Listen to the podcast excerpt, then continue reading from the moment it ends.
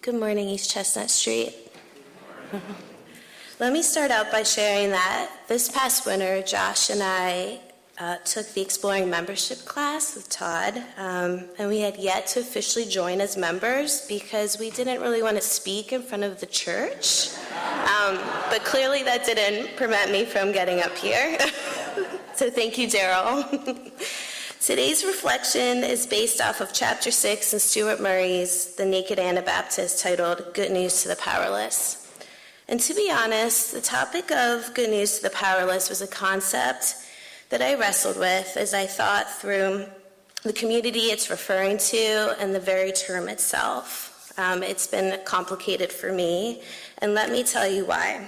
I've worked with communities that have experienced oppression my entire career, abroad and locally. I started this work at Messiah College as a student leader working out of the Agape Center, also known as their service center, organizing volunteer groups to serve with the local community-based organizations in Harrisburg.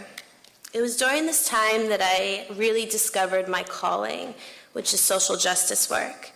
Not only was I given the privilege of organizing these volunteer opportunities for students that supported local Latinx and migrant efforts, but I also got to work with other student leaders to develop alternate student chapels that focus on social issues such as racism and privilege, climate change, immigration reform, among many others. I thought that I was serving as the voice for the voiceless, drawing people's attention to the destruction and hurt in our world caused by oppressive institutions and structures. After graduation, I traveled to Santa Cruz, Bolivia, with Mennonite Central Committee to work as a social worker with their SALT program for a local daycare that was built by local Mennonite churches. This daycare supported the poorest workers in Santa Cruz, usually single moms with quality childcare so they wouldn't have to choose between leaving their children at home unattended or taking them to dangerous work situations. It was in Bolivia where I learned a hard lesson in humility.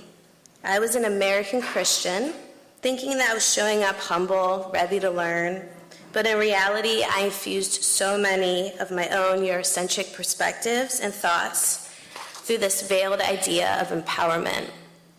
I remember one time participating in a team-building activity with the daycare staff, where we had to share aspects of one another that we appreciated, but also share areas of growth. I'll never forget sitting there while the kindergarten teacher pointed out how I had a tendency to think I knew best and didn't take the time to listen. It was a hard truth to hear, as the last thing I ever wanted to be was another missionary pushing into a community to tell them what to do or not to do, how to live or how not to live. I thought my efforts were empowering this community. Empowering them towards what? So, when you step back to think through this notion of power, as the topic Good News to the Powerless invokes, I would challenge a reframe of the term powerless. Often when we think about oppressed communities or low-income communities or poor communities, we think about them being powerless. But what if we approach the idea of power differently? Reality is we all have agency. God created all of us in his divine image. What prevents people from accessing their power is oppressive conditions. Jesus radically and thoughtfully challenged these oppressive institutions and establishments during his life and ministry. In our passage today from Luke, Jesus declares in the synagogue freedom and healing for the oppressed, the prisoners, and the blind. I personally love the part that said, the eyes of everyone in the synagogue were fastened on him. And not only did he call this out directly, he also demonstrated God's love and goodness through engaging in authentic relationships with others, particularly those that were deemed worthless by society. This frustrated those with high opinions of themselves and their own righteousness. So when we think about centering those who are powerless, I would encourage us to think about the idea of power with instead. Power with is defined as shared power that grows out of relationships and collaboration. It is built on respect, mutual support, shared power, solidarity, influence, and collaborative decision-making. Power with is linked to social power, the influence we wield among equals. Rather than domination and control, power with leads to collective action and the ability to act together. This speaks to the idea that Murray presents in his book, The Naked Anabaptist, where the church has the opportunity to move from control to witness. As Murray states, the church invested enormous energy in exercising social and religious control, persecuting dissenters, and imposing its will on the poor and powerless. If we can change our mindsets to center the most vulnerable and oppressed, and lean into the concept of power with rather than power over, then we are able to live into our original calling, which is to bear witness to the gospel. So how do we go about centering the most vulnerable and oppressed in a way that shares power? I would say we start with a curious mind. When we approach relationships and communities with curiosity, it allows us to understand reality more clearly than we could have otherwise. A friend recently sent me an article that talked about the state of mental health crisis we're experiencing today. Science has come a long way in giving us the resources to understand mental health and the resources needed to address it.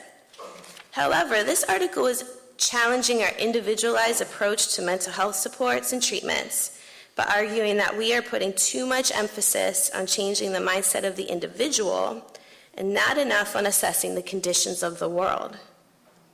I think this perspective can easily translate to anti-poverty work. To illustrate their point, they use the example of a wilting plant. If we have a plant that is suffering, its leaves are turning yellow and falling, we wouldn't just focus on what's going on with the leaves. We would look at the conditions of the plant. What does the plant need to survive or even thrive? It needs fertile soil, regular watering, bright sunlight. When we envision our most vulnerable as wilting plants, how can we improve their conditions? For example, the soil might be universal basic income. Water could be access to food or quality childcare. And the sun, supportive social networks or loving relationships.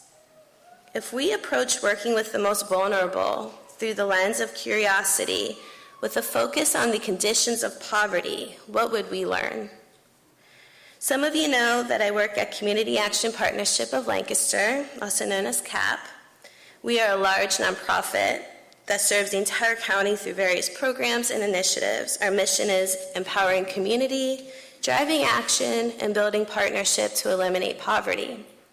Some of the more notable programs that you may be familiar with are Head Start, WIC, food distribution, among several others. While these services are incredibly important for the stability of individuals and families, we also know that we need to invest in innovative solutions to tackle the complicated problem of poverty. One initiative we're investing a lot of time and effort and curiosity into is the 2-generation framework. The idea behind the 2-gen framework is that if we partner with parents and kids at the same time, to provide them with supports and interventions that align with their needs and meet goals that they themselves have set, not us, they have set, there's a greater chance of interrupting generational poverty. But again, we are not just focusing on leaves here. We also need to look at the contextual conditions. So for example, if we're supporting a single mom whose desire is to pursue post-secondary education, to become a nurse, but there's a lack of affordable childcare close to her school, we would work with her in the short term to figure out childcare and then collaborate with the university to figure out how we can make sure their student parents have somewhere safe and close to leave their children when they're in class. And if we were to take this example of childcare a step further, then it would be advocating for universal pre-K at the state level or even federal level. Chestnut Housing is another great example of changing conditions, providing safe, affordable homes to folks experiencing homelessness so that they may have the freedom to access their own power and agency to build a healthy and fulfilling life. Approaching this call to centering the poor and powerless with a curious mind also allows us to hear from them what it is they need or want in life. It allows us to ask the question, what does your best life look like? And for us to hear their answers. In the summer of 2021, we as a CAP agency challenged ourselves with this very notion of centering the folks we serve by asking our many program participants this very question, what does your best life look like for you and your family? And the answers we received were powerful.